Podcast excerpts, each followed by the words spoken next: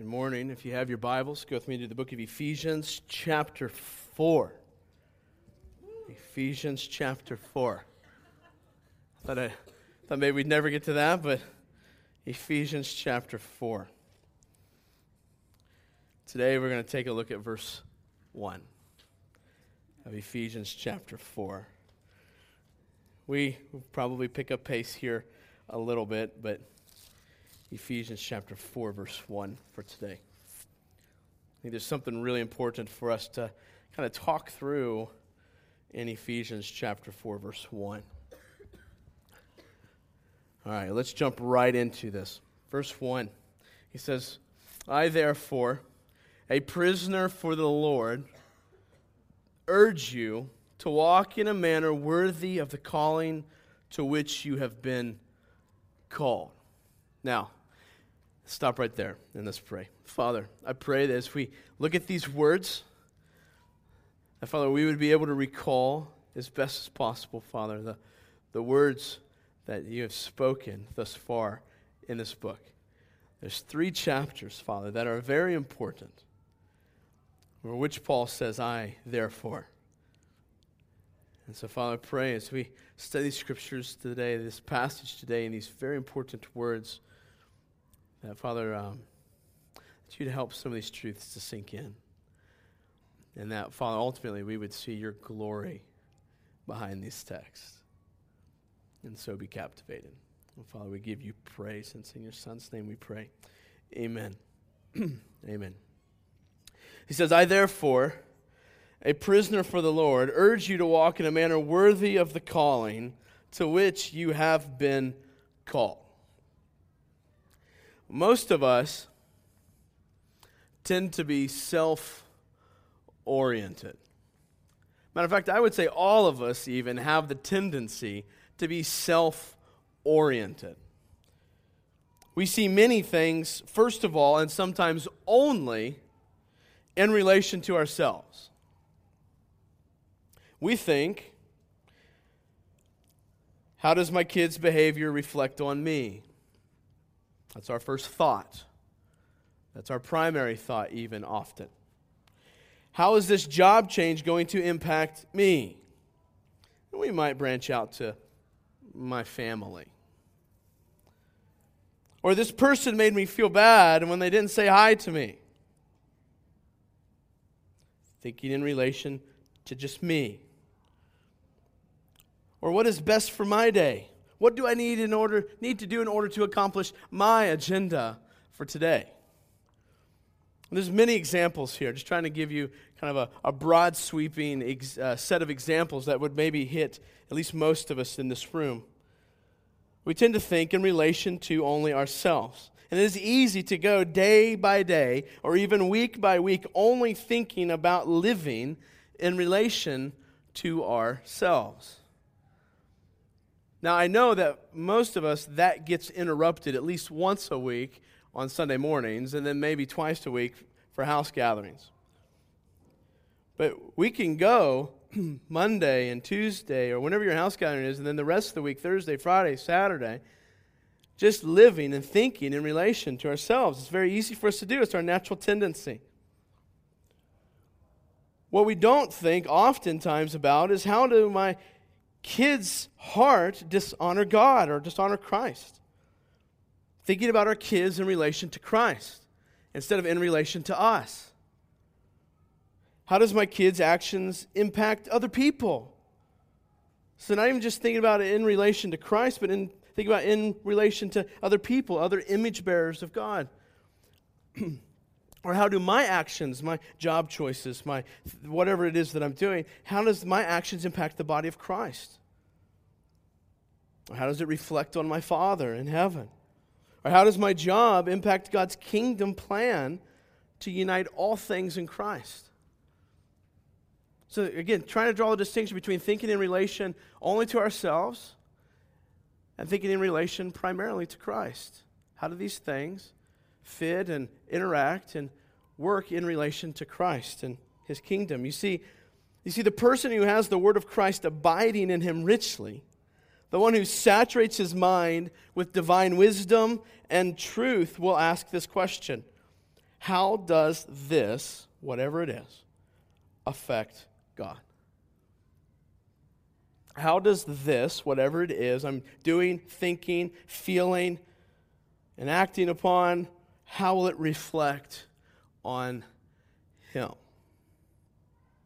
You see, someone filled with the Word of Christ, dwelling in Him richly. As we've talked about here, Paul's talking about, and just in these passages, just prior to this, the end of chapter 3, talking about uh, this inner spiritual power and, and such. He is talking about how does he gets to now how does we walk in a way in a manner worthy of our calling this kind of person who's filled with the word richly in him he tries to see everything through god's divine grid tries to look at everything through how does god think about this y'all remember the bracelets uh, i mean some of you might be a little young for this but uh, wwjd you remember those bracelets does everyone remember those anyone too young to remember those I just, okay, all right. Just a couple. WWJD, what would Jesus do? Right? What would Jesus do? You know, I, I ref- some of you have heard me tell this story, but I was in elementary school when those kind of were popular. and, and I chose not to wear one. I chose not to wear one because I felt like I couldn't live like Jesus did. And so if I was wearing that bracelet and people didn't see me live as Jesus would do, then there would be a, a difference between the two of us. And, and so I thought, for, for good or bad, that I shouldn't do it. But this person tries to think through God's divine grid. This attitude, I would argue, is the basis and the mark of spiritual maturity. Seeing everything in relationship to God. But I think if you look back, you should look back, spend some time this week. If you did Renovate Us, if you don't know what Renovate Us is, it's, it's a thing that I put out on Thursdays, uh, usually Thursdays, sometimes Fridays, that has a list of questions. And literally, what I do is I, after I get done writing the sermon, I literally put my notes on the left side of my screen, pull up another blank document, and I work through my sermon and I ask questions that go right in line with my sermon. And so, what you're able to do is you're able to do a lot of thinking ahead of time so that you can think upon more things right here in the middle of the sermon. And I know I've heard from many people testimonies that when they do that, they are able to uh, get more out of Sunday morning when they come prepared for that. But what I wanted to say is that I asked you in Renovate Us, if you did that, to reflect on this past week or past days, past months of, of how much you think in relation to yourself versus in relation to God. So you see, this attitude, though, is the basis and mark, and one of the marks, really, of spiritual maturity. Think about Psalm 16:8. It says this: "I've set the Lord always before me. I've set the Lord always before me." And he says, "Because He is my right hand, I shall not be shaken." you see, we're not meant to build a kingdom that revolves around us. And if you look at your past, if you look at your life the past few months or whatever, you're trying to build a kingdom that revolves around you. Hopefully, I pray that you have found it failing. And if you haven't found it failing, I hope it fails soon by God's grace. Because you're not meant to build a kingdom that revolves around you, not meant to build a kingdom that revolves around your kids, or not meant to build a kingdom that revolves around any other idolatry that you might have. But we're called to something much greater. We're called to build a kingdom, be a part of building a kingdom that revolves around one person and one person only, and that's our Savior, Jesus Christ. We're called to build His kingdom and be a part of building everything in being united underneath Christ. We talked about this a little bit last week. I want to draw your attention first and foremost to one word in this passage. The very beginning there, he says, therefore. Well, Paul says, therefore. Now, this therefore, as Rusty would say, what's the therefore, therefore? Right? What's the therefore, therefore? The therefore, the therefore, marks a transition in this letter. Right? I told you last week that we're getting ready to transition. Well, he is making that transition right here. The therefore is kind of like the whoop, now we're on the, the, the, the other side of this transition. And we're getting ready to, in the next word, When he, when he says urge, we're now in the new transition. We're now in the new part of the letter. We are moving away. Here's if you want to think about uh, Ephesians in two different parts. Here's here's kind of the dividing thing or the, the categories for you. We're now moving away from positional truth to practical truth. Okay? Positional truth, meaning who we are in Christ, what God has done alone. His act in salvation, to now practical truth. We're moving from doctrine to duty. We're moving from principle to practice. So we're moving from doctrine to duty. And yes, I did say duty. We will address this in just a bit. But we have very anti law driven hearts. And we have so robbed duty of its pleasure. When we think about obeying the commands of God, our hearts just kind of go, right? You tell me I have to do something. Yeah, I am. See, God expects, right? Let's just say this from the very beginning. God expects conformity within the body of Christ. He expects obedience, He expects conformity. He expects us to follow his ways. Now, hear me on this. I'm going to read this a couple different times. God does not expect forced legalistic conformity to external rules and regulations, but instead, He expects a willing inner conformity to the holiness love, and will of our Heavenly Father, who wants His children to honor Him as their Father. Let me say that again. God does not expect forced legalistic conformity to external rules and regulations, but instead a willing inner conformity to the holiness, love, and will of our Heavenly Father, who wants His children to honor Him as their Father. Now, listen, if we don't understand that God expects conformity and that He expects it a certain way, we will miss out on one of the greatest gifts God has ever given to His children, and that is the revelation of Himself, namely through His law and more broadly through the commands of Scripture, particularly the commands of His Son, Jesus Christ. We'll miss it. We'll miss it. We can't miss this.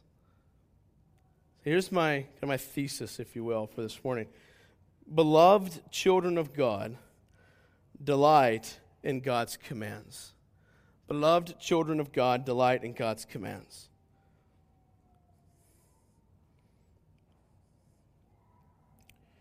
You know, Paul's language here is kind of interesting. This language of the calling to which you have been called, the calling to which you've been called, is, I believe, language pointing us to live a certain way in response to something specific. We don't live a way in a certain way just because that's what we're supposed to do, but we live in such a way in response to something. And I think that something that he's talking about is the work of the gospel and the loving God behind it. So we live and walk in a certain way in response to what God has done and calling us with the gospel of Jesus Christ. And that's kind of what we're going to flesh out today. So here we go. First point is this We are prisoners of the Lord because of his great gospel. We are prisoners of the Lord because of his great gospel.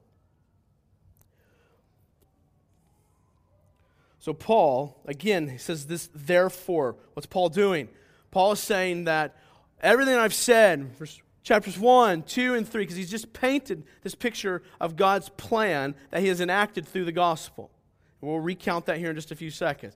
Because of that, therefore, he's going to go on to say, I urge you to walk in a manner worthy of the calling. But for just a second, Paul says here, He says that I, I'm a prisoner for the Lord. Depending on your translation, a prisoner of the Lord. You see, we are prisoners. Paul's a prisoner. This is certainly a principle that is, that is applicable to us as well. We are, we should see ourselves as prisoners. Prisoners for the Lord, prisoners of the Lord. Let's talk about this for a second. What is a prisoner not concerned with? A prisoner, particularly one that sees it as a non ending imprisonment, is not concerned with orienting all his plans around his own selfish desires. He's not concerned with promoting his own ideals and preferences for how life should go. He's not concerned with ultimately with what other people think of him or having influence and power over other people. A prisoner is ultimately only concerned with the desires of his master. What he means by prisoner is that he would see everything oriented toward the master, to see everything in relation to the master. You see, Paul had the ability to see most things. I mean, he certainly was a sinner still, but he had this unique ability to see things in light of how it affected Christ. His motives were most often Christ. His standards were Christ. His objectives were Christ's object- objectives. His vision was Christ's vision. His entire orientation was Christ. I mean, Paul, clearly from his writings, we can see, I don't, I don't mean to lead us to worship Paul. I hope that doesn't happen in your heart, but only to see Paul as a gracious example from God. But we see he's, he's a captive of the Lord Jesus Christ. You see, a prisoner of Christ if you want something that's tweetable, sees everything vertically before he sees it horizontally. A prisoner of Christ sees everything vertically before he sees it horizontally. See, we have to get our focus. Paul, Paul saw things vertically before he saw them horizontally. We have to get our focus off the horizontal plane and move it to the vertical plane. I mean, think about how often, in whatever life situation it is, that you're always looking this way. Wow, life looks so flat and so discouraging and so tough and so hard and so impossible. I can't overcome the situation. I can't, it's just, it's just, I can't do it. I can't overcome the sin. I, everything seems to be falling apart. Stop looking so horizontal. Begin vertically and then move horizontally. See, we are prisoners because of the Lord's work in the gospel. Right? So I just want to flesh this out for the next few moments. We're going to kind of linger here for a good bit. We are prisoners because of the Lord's work in the gospel. Now, here's what I want you to see this imprisonment is meant to be understood as a glorious thing. Okay? We think of imprisonment as a bad thing. This is meant to be understood as a glorious thing. Let me tell you what Paul's saying. To be chosen by God, I'm just going to think back over Ephesians thus far. To be chosen by God is to become Christ's prisoner. So God chose you unto salvation. It means to become Christ's prisoner. To be adopted as sons of God is to be Christ's prisoner. To be sealed in the Spirit is to be Christ's prisoner to be dead but now alive in Christ, chapter 2, is to be Christ's prisoner. What, what has Paul been doing? Paul's in chapters 1, 2, and 3 has been recounting the gospel for us. Let's do that in, to refresh our memories. Just very quickly, he talks about the beginning of chapter 1, making known to us his plan to unite all things in Christ. This is what Paul has been doing in chapters 1, 2, and 3. God's plan through the gospel to unite all things in Jesus. Now, don't think that Paul is just trying to enlighten their mind to know that God's trying to make this plan. And I think that's where even we can get in, da- in danger because just think, okay, okay, cool. Well, God's going to unite all things in Jesus. That's awesome, and I can go about my life now.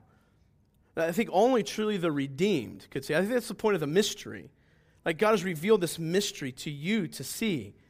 It's been a mystery, but only you guys get this. The redeemed people of God see the glorious mystery. Then he talks about beginning with predestinating or predestining those whom he would save, those who were dead without hope. I mean, think about Paul's recounting for us over there. I don't want to rehash all this, but it talks about sealing us in the Spirit. That's about those who once walked in darkness have now been brought to light. Those who were dead are now alive. But God, being rich in mercy, right, because of the love with which He loves us, made us alive together with Christ. And then the end of chapter 2, he says, We are his workmanship, created in Christ for good works that God prepared beforehand that we should walk in them. Through the gospel, God's work through Jesus on the cross, we are created in Christ for good works. And that's what Paul's getting ready to transition us to, right? From principle to practice from doctrine to duty. These works that we are prepared for, that were prepared by God before us, that we should walk in them. So here's what's happening Paul's in prison, right? We know, we know this. Paul's in prison. He's, he's a prisoner of the government. But Paul is saying, I'm, here, they follow this. I'm so convinced of these truths. Chapters 1, 2, 3 I'm sure beyond, but at the very least of these truths. I'm so convinced of these truths. I'm so captivated by the God revealed in these truths that I'm compelled to imprisonment for my Savior. I believe these so strongly. I'm so convinced of these things. I, therefore, urge you to do these things. And in the midst of that, he says, I'm a prisoner for God, for Christ. You see, in Paul's mind, I think his physical imprisonment is only the result of his imprisonment to Christ. It's because of his imprisonment to Christ that he is a, a, a, prisoner on this earth. I mean, sure, these chains bind my hands, I'm sure Paul is thinking. But the greater reality is that my inner man is enslaved to the only true king, and his name is Jesus. Because Paul's, Paul's doing the same thing at the end of Colossians. When he talks about how does a slave interact with his master, he points them to the, the he doesn't say, leave your master. He tells them, he points them to the greater reality of their enslavement to God, to Christ. That that's the greater reality here. And Paul's doing the same thing here. I'm a prisoner for Christ. Now listen, you understand this idea of enslavement more than you realize being enslaved to Christ. I want to help you think about this. I want you to pick something other than Jesus that you most greatly desire. Think about it right now. The thing that tends to captivate your heart, captivate your mind, the thing tends to control you and drive you, you tend to think about when there's nothing else to think about. Where does your mind go?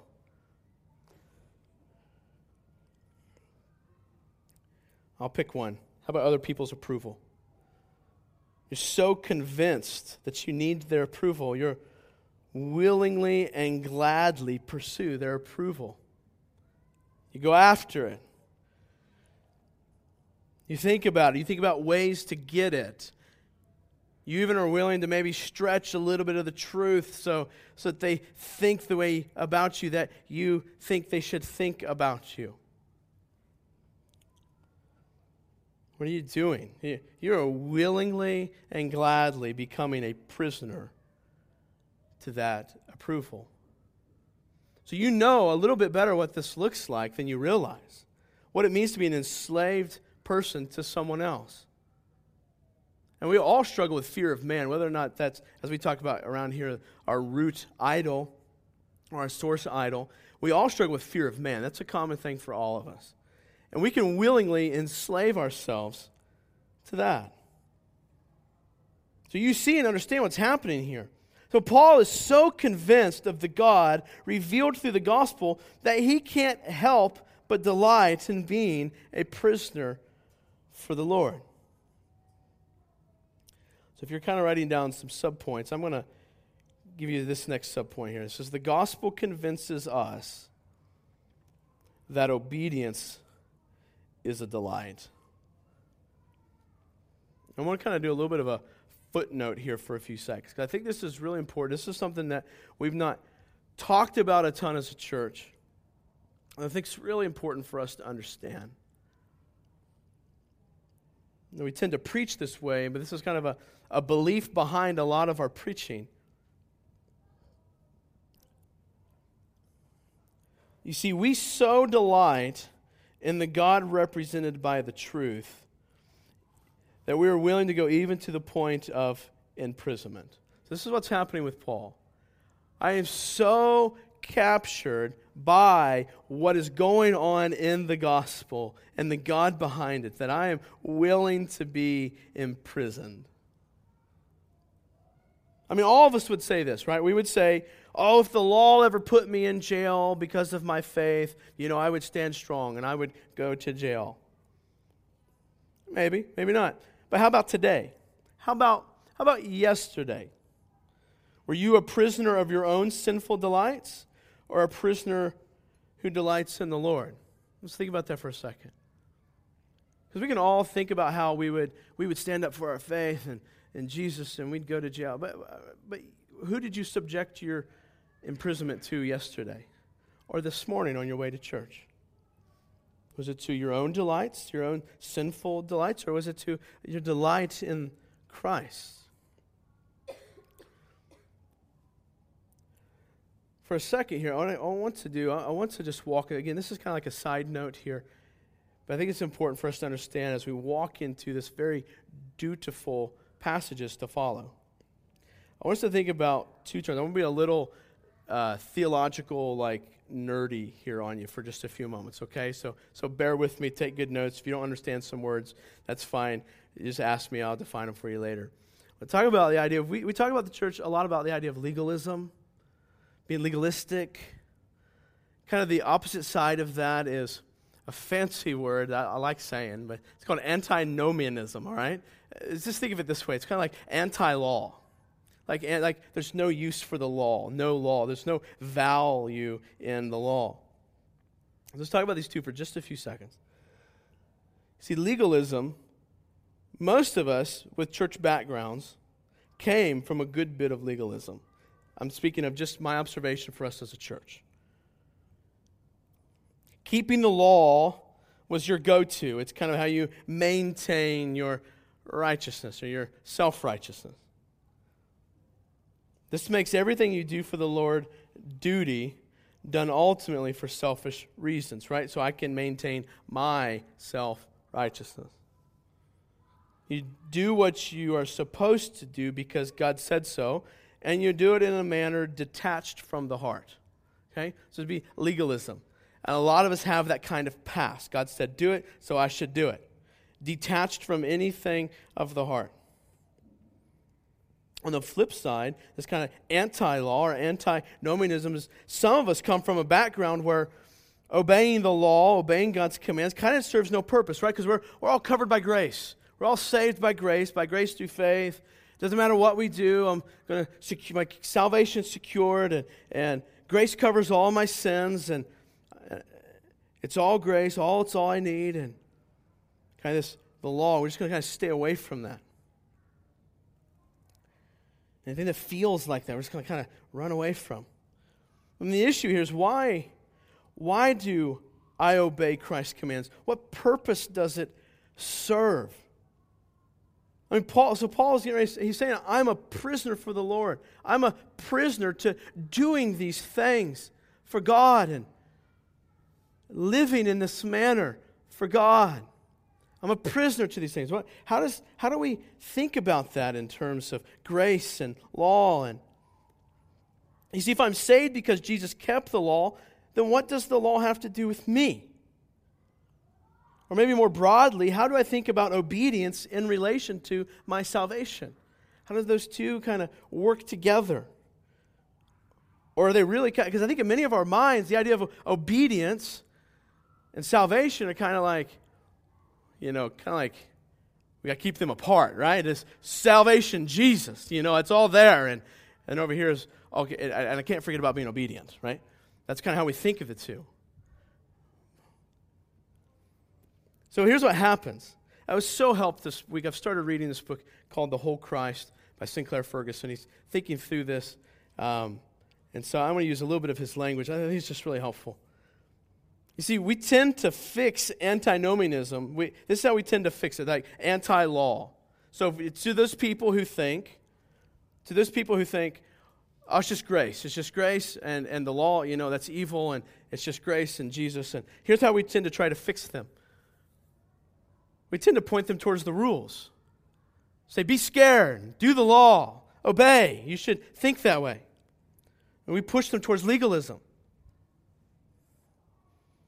And then the way we tend to fix legalism is to say, you just need to avoid anything that feels like law. Just stay away from it, avoid it. I've seen people, even in this church, go this route. Because of your legalistic past, now you stay away from anything that feels like law, anything that feels like duty. And I want to stay away from that. Now, here's the reality, though. Both of these things come from the same lie. Both being legalistic and being anti law, both come from the same lie. That lie is this that the law of God is separate, is completely apart or divorced from the gracious hands of the Heavenly Father. It comes from that lie. That we'd see the law as this is the law over here, and then God's like, God and Jesus are way over here away from that law. And so both of them see that as uh, come from that lie and try to fix it their own ways. I want to point you to a story we all are familiar with. This is what happened to Adam and Eve in the garden. This is what happened to Adam. Let's seek through the story of Adam and Eve in the garden. What happens? You have Adam and Eve. They, God creates them, gives them everything they need. He is pouring out His grace. He walks with them. They're given in that, they're given law. So, law is given prior to the fall. Right? Now, law comes later, but they're, he, they're given at least a very minimalistic piece of the law. Fruitful, multiply, spread my image, don't eat from this tree. Don't eat from this tree. Then what happens? Satan comes along and says, What? He says, God didn't really mean what he said. And then he, then he, he, he says, God's actually withholding something from you. That God's actually keeping something from you by commanding you not to eat from this tree. Now, before Adam and Eve are going, oh, yeah, we trust God. This is good, and we love Him, and, and His rules are good, and they're for our good, and, and He's protecting us and caring for us, and, and, and, and, and all these things. And, and they're viewing, even the, no, I don't want the tree. It, it, that's, that's their view. And then Satan comes and says, oh, no, no, no, no, no, no. His law to not eat from the tree is different. It sits over here. He's over here, and he's trying to keep something from you by not eating of this tree. His law is not good for you. Adam and Eve do what? They believe him. And now what happens? is the law is separated from the gracious hand of God. This was Satan's lie. God is not good. He is withholding something from you via his law. Now, Adam and Eve begin to see the law as oppression. You ever thought about this, particularly if you have children? You give your child everything. Like you just, you've just, you know, you've just given them the greatest day of their life, right? Given them the greatest day of their life, and then you bring them home, and they see that piece of candy sitting up on top of the countertop, right? And they say, Can I have that candy? And you're like, What do you say? If, if you're a, a good parent, you say, No, that's mine. I'm saving you, my child, from sugar. No, no, you, you, yes, you say no, I, I think. You say no. And then what does that child do? Right? You just gave them the greatest day of their life. They're like, I want the candy, right? You never give me candy, right?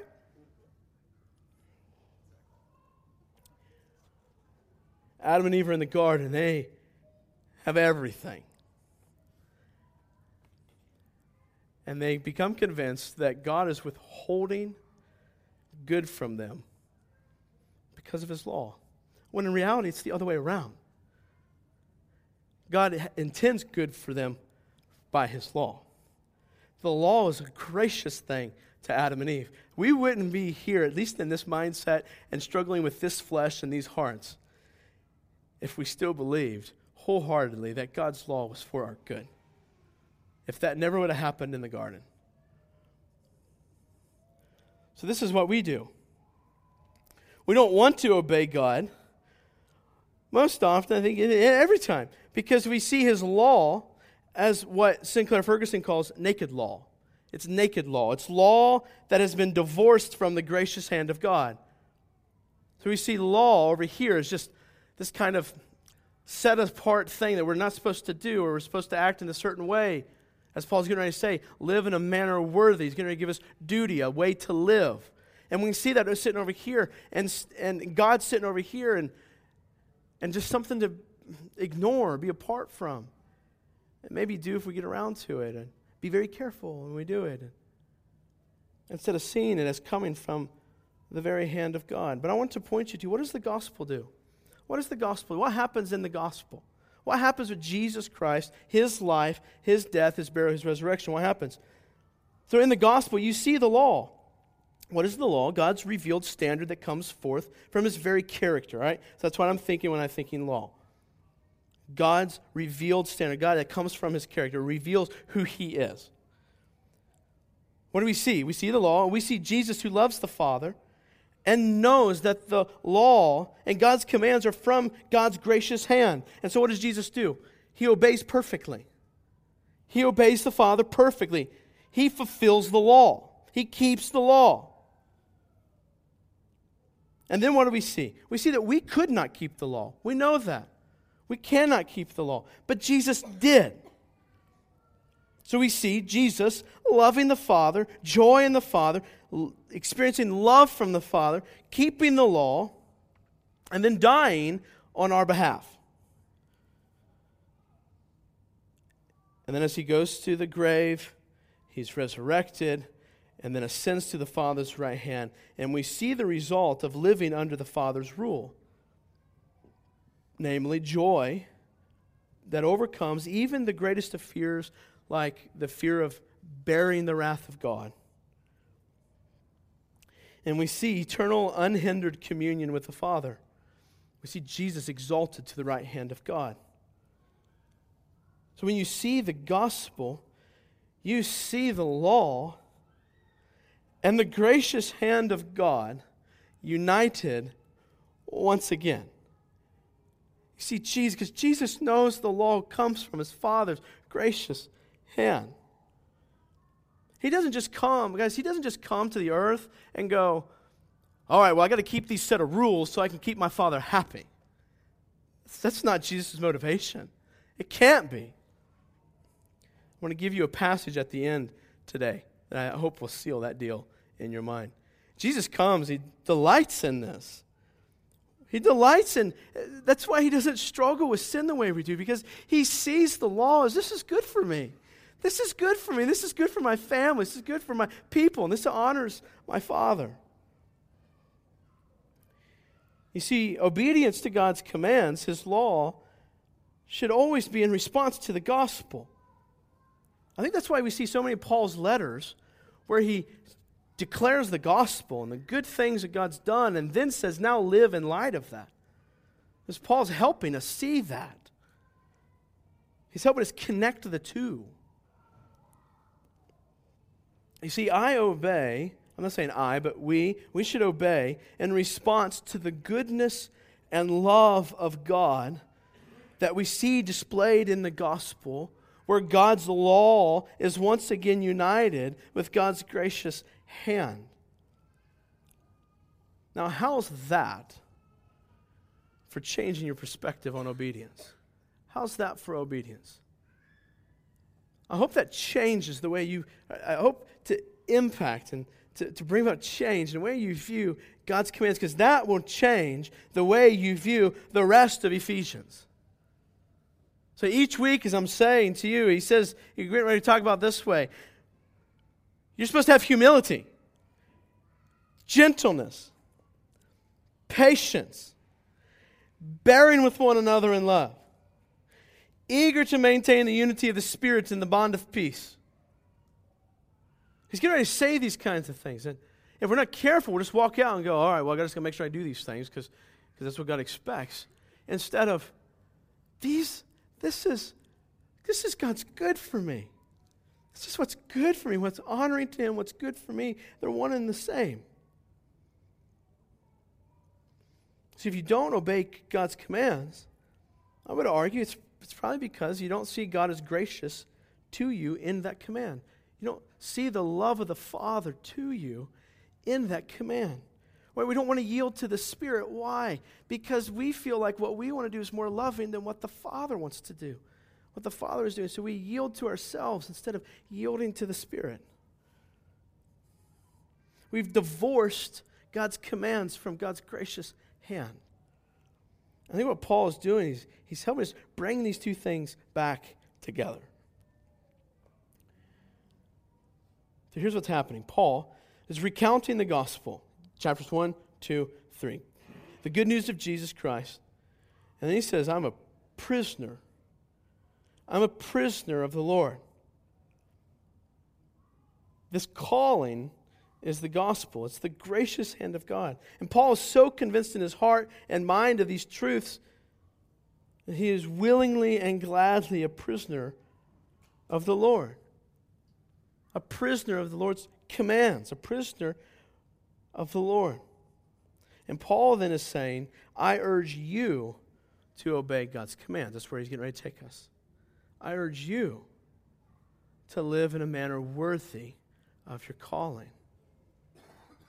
Jesus says the same thing in Matthew 28. He says, Teach them to observe all that I've commanded you. Teach them to observe all that I've commanded you. This is clearly God's plan for us to live in conformity to his very character that he has revealed to us in the law.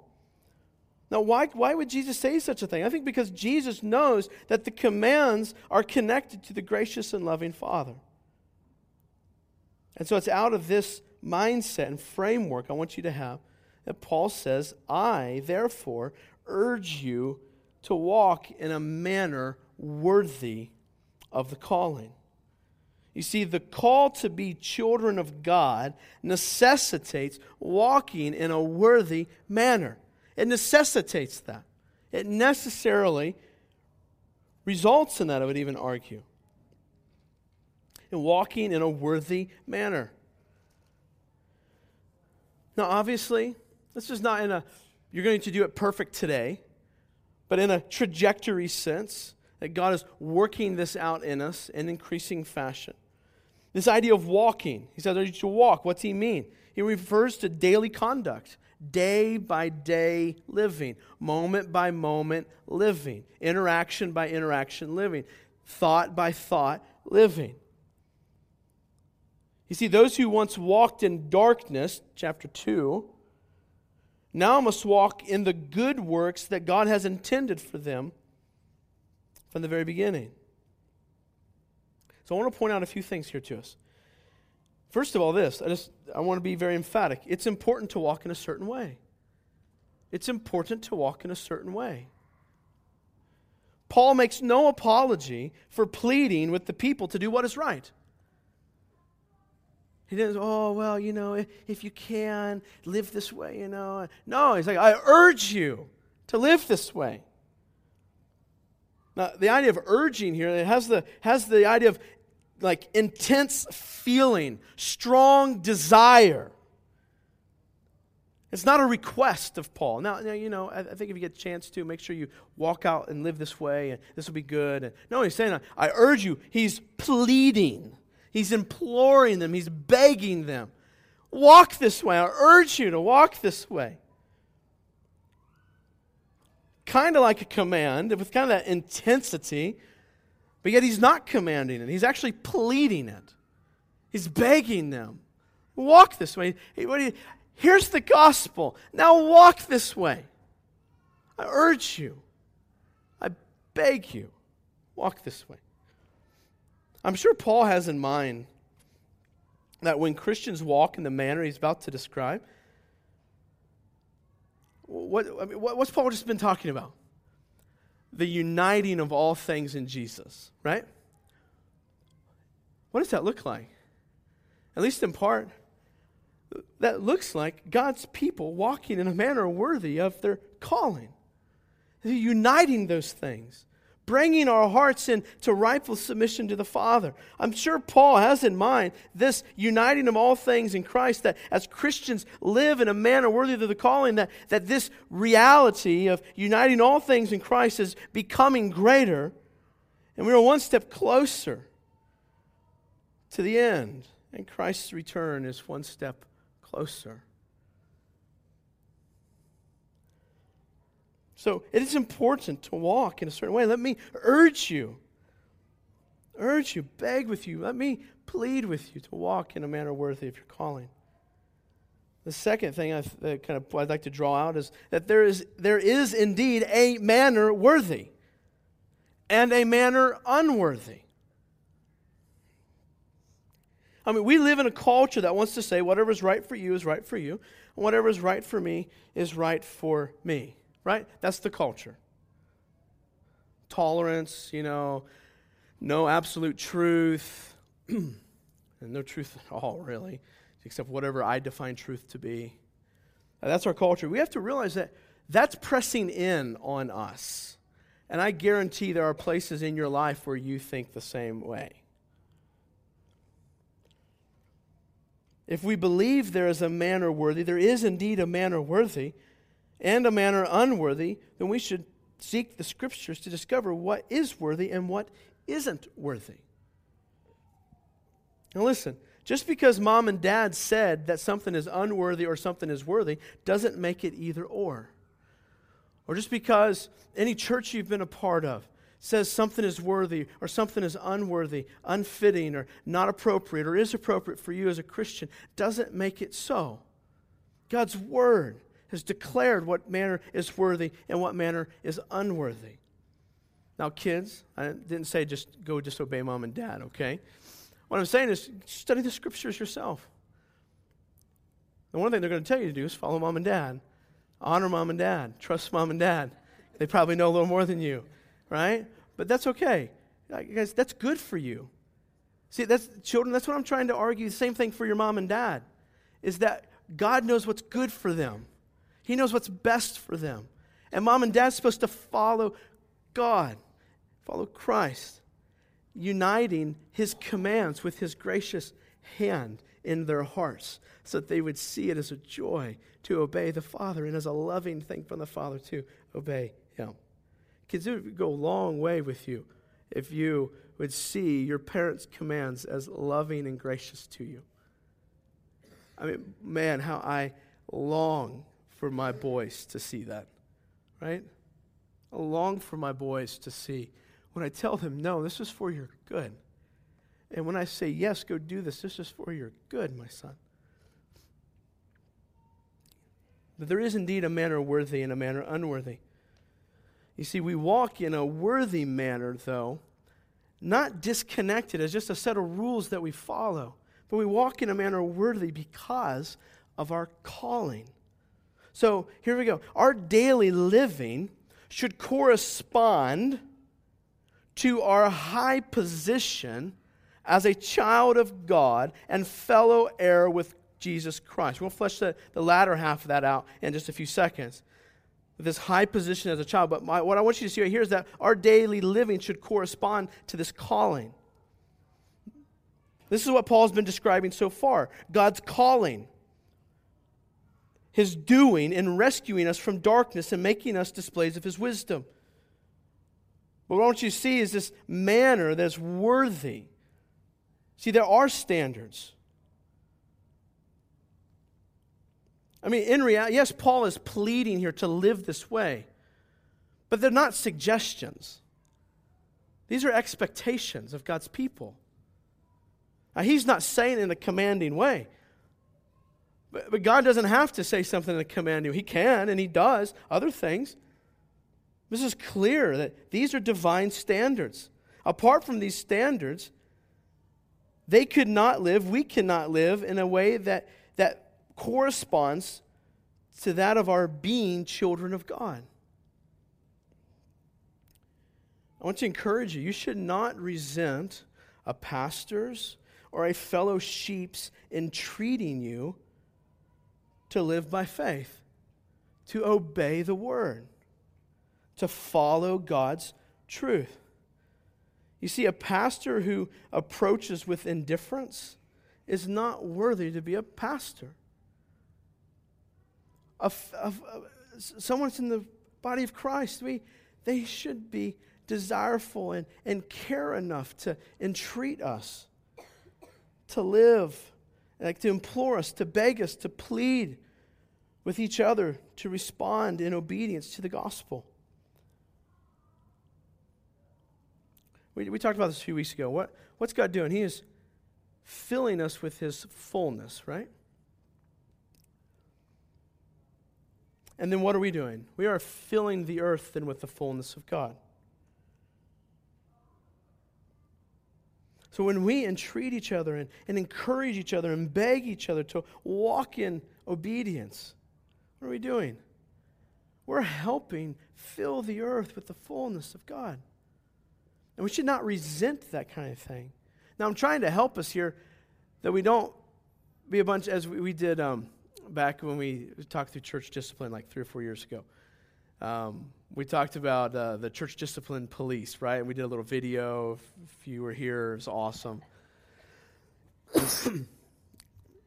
and we, I think it was like Brian and Tim or something like that, were the the police, and uh, you all know Brian, some of you don't know Tim, and right, they're on like stakeouts, trying to find when people are sinning, you know, and so they can go get them, you know, uh, they can go after them, uh, so we can discipline them, uh, right? That's not the what we're talking about here. We're talking about seeing God's plan to fill the earth with His fullness. And we're seeing the delight that comes from the glory of God in the gospel as, as His law is connected to His gracious hand. And we beg, look, joy in the Father, follow His commands. I beg you, I implore you.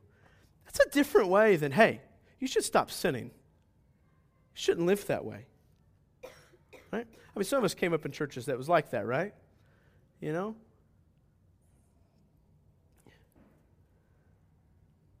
Now, what are we concerned with? We're concerned with the fullness of God becoming a reality in each of our lives and on this earth. So let me point something out to you. Whatever you believe your calling to be, like whatever you've been called to, has very is, is very determining of the worthy manner in which you walk.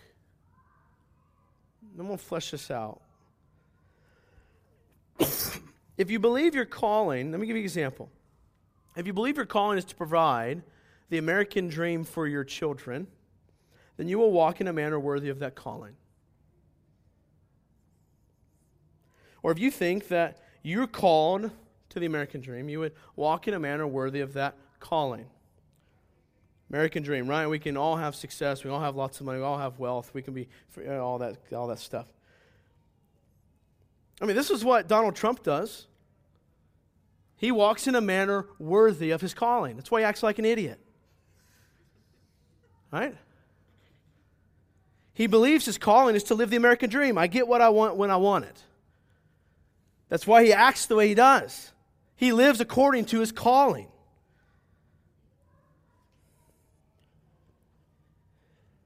So I just watched the debate last night. You know, I'm a little riled up. That's why he acts the way he does. On the other hand, Rubio says last night, he says, I'm willing to lose an election if it means erring on the right side of life. This is concerning the abortion issue. Look, I'll give up being the president of the United States. I mean, as far as the world goes, that's one of the greatest things you could like ever become. And I'm willing to give that up if it means making sure that I fall on the right side of protecting life. So, so living in, that's a different calling. I'm living in a manner worthy of my calling. You can see very distinct differences. If you believe your calling is to accomplish your own agenda, own agenda for the day, then you will live in a manner worthy of that calling. The reality is, you will fail at this. But it's what we're trying to do. We're trying to live in a manner worthy of whatever which we perceive ourselves to be called to. So we should know what we've been called to, right? We should know what we've been called to. We have been called to the high position of beloved children of God. See, see, this is the thing. That's what I'm trying to paint for you. Whatever it is that you think you're called to, you're not called to that. You're called to this.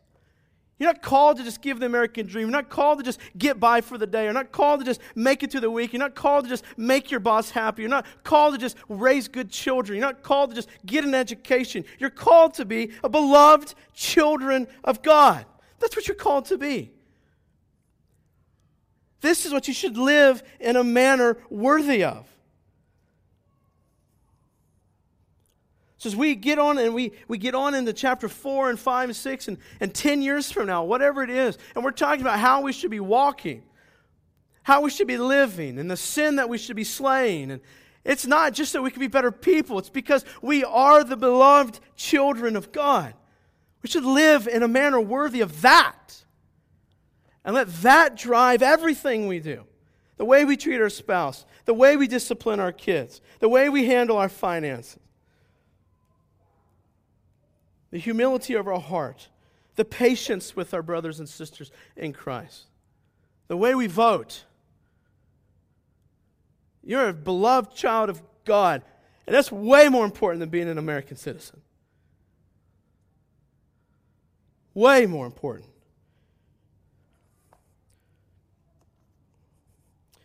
Back to Ephesians 4, verse 1, he says, I urge you to walk in a manner worthy of the calling to which you have been called. Let's talk about this calling to which you have been called.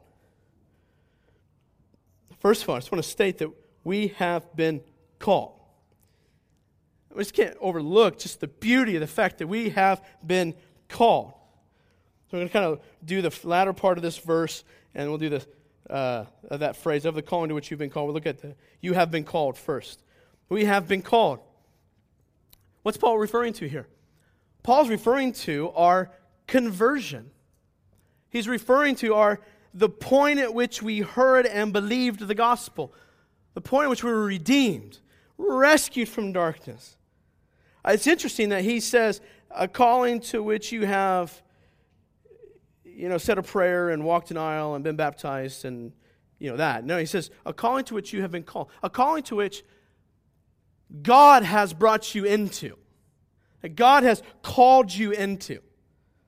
Is referring to the sovereign, saving calling of God. Go look at John 6 44 later this week. Ephesians 1 4.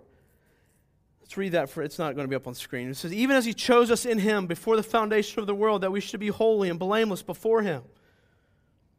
This, this calling you see, no person can be saved apart from receiving Jesus Christ as a Savior. We all agree with that. But no person can choose Christ who has not already been chosen by the Father and the Son.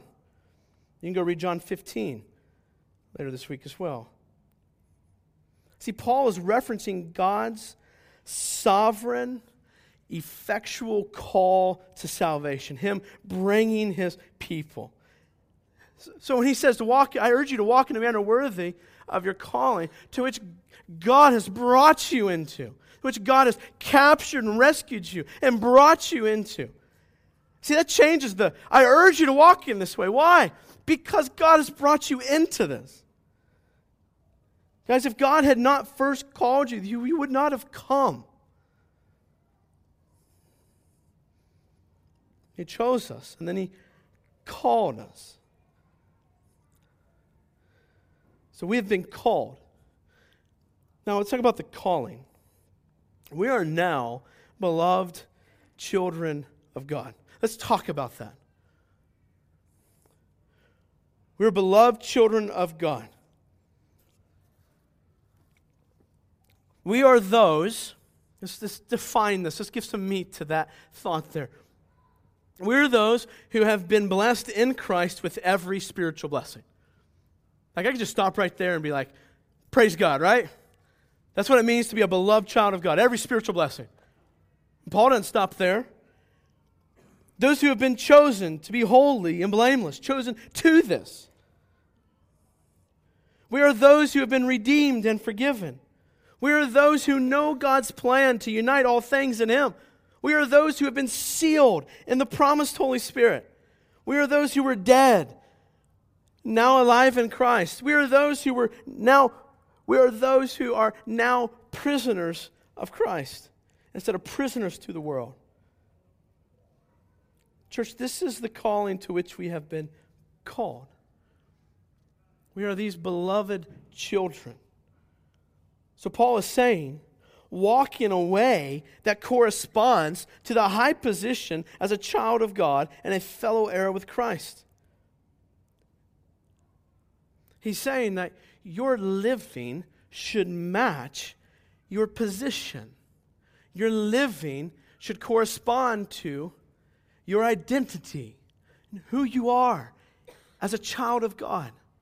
They should correspond together. We've talked about this as a church many, many times that we live out whoever we think we are. So we should know who we are. If we think about identity, I'm telling you, Paul's telling us we are children of God, we are his chosen people. So I would encourage you forsake your own callings or the world's callings. Whatever you think you are called to, I would encourage you to explore and confirm and affirm this calling first. And then let the other things, how they fit into that. There's no greater calling than to be a child of God. But there are other competing calls in our life that tend to get us into trouble. Let me say this last kind of thing. I just want to make sure it's obvious. That this is a calling for all Christians. What Paul is going to implore us on and beg us to and plead to us is for all Christians. This is not just for the mature Christians or the super spiritual Christians or, Lord forbid, the pastors. This is unrelated to any prior merit. Okay? This is a calling for all Christians, no matter our socioeconomic status, no matter our ethnicity, no matter our actions prior. This is a call to all Christians. So, we kind of wrap this up, I, what's Paul saying? He's saying, You have seen in the gospel God's great love for his people, for his children. Chapter 2, he talks about this being dead and trespassing sins, following the course of the world. In a sense, we were set free in the gospel from the law of the land, following the course of the world that leads to destruction. And instead, he shows us his plan that leads to eternal communion with him. He says, You have been called with this gospel, with that rescue plan. You've been called with that. And he's saying, because of that, because of the glorious display of God's grace there, live in a manner worthy of this calling. Live in a worthy manner because in this calling, you see God's mighty work, his gracious and loving hand. In the verses ahead, Paul is going to show us that Your delight in the Father and understanding his commands, his graciousness from his hands, will lead to walking in a certain way. And he's going to describe this way of walking for us. Now, let me say this. Let me read to you John 15, verse 10 through 11. Here's Jesus' words. To the passage on the vine and the branches. Listen to these words in light of what we just talked about today. If you keep my commandments, you will abide in my love. Just as I have kept my Father's commandments and abide in his love. These things, so verse 10 and, and the things prior to that, these things I have spoken to you that my joy may be in you. And what? And that your joy may be full. So joy may be full. Why is Paul able to urge us to walk in this manner? Because he understands, I'm sure he understands, that there's a connection between God's commandments and God's love. That's what Jesus is saying. Why can Jesus say this? Because Jesus understands that the Father's commands come from the Father's loving hands. The Father's commands come from the Father's loving hands. Guys, Jesus saying this, this is not at the end of Jesus' earthly ministry. This is kind of in the middle in there. This isn't after he had accomplished all things. No, this is showing us, this is giving us vision into how and why is Jesus living the way he's living. How and why is he is he overcome uh, not overcoming sin, he's not overcoming. How is he resisting sin and, and living in a way that honors the Father? Because he understands his Father's commands come from the Father's loving hands. So to obey his commands is to abide in what? The Father's love. That there's a connection here. So, why would we obey his commands? Why should we live in a manner worthy of our calling? Because we are loved by the Father. Because there is joy in the Father. All for what purpose? He says, These things I've spoken to you, that my joy may be in you, and that your joy may be full, that we might have Christ's joy and that our joy may be full. I hope when you think, as we work through God's commands, that we don't disconnect it from God's loving, gracious hands. That we would see them as good to us, as love, for, as, as coming from His loving hands. That we, our obedience would be in response to the good news of the gospel. We don't keep the law to be saved. We keep the law because we are saved. We, we obey his commands because we are saved. We don't avoid the law. We see them as coming from his good hands. Paul is saying, one last time, I therefore urge you to walk in a manner worthy of the calling to which you've been called. Amen? Amen. Let's pray. I want to have our uh, communion ladies come forward and for the band, and, and we'll pray. Father, thank you for this day and for your goodness to us, and Father, for rescuing us from callings that we we're not meant to follow hard after or as primary in our lives. We are called to something much, much greater. We're called by the gospel, to the gospel. We were rescued by the gospel and brought to you through the gospel. Father, it's as we see the delight in you that our hearts should respond in seeing that you have revealed yourself to us in your commands. And that now We're called to bear that image. And it is what we were meant to do. We should delight in this. Ultimately, because we can delight in you, Father, because joy ultimately is in you, Father. I pray that as we think about walking in a manner worthy of our calling, that, that we wouldn't see it as this just drudgery or this duty that we just got to make sure we get done. But we see it as delight. We see it as connected to your gracious hand, Father.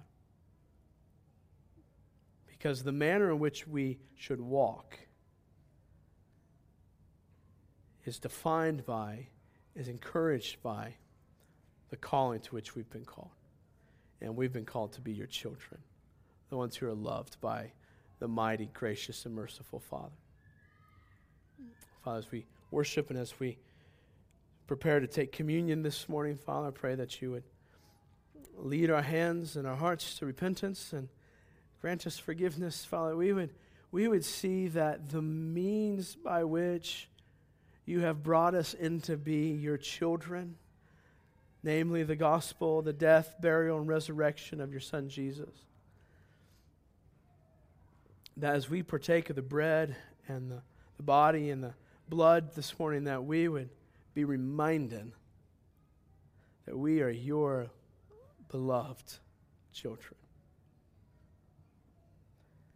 And that that would then spur our hearts and urge our hearts on towards obedience out of love back to the Father, back to you. And Father, in your Son's name that we pray. Amen.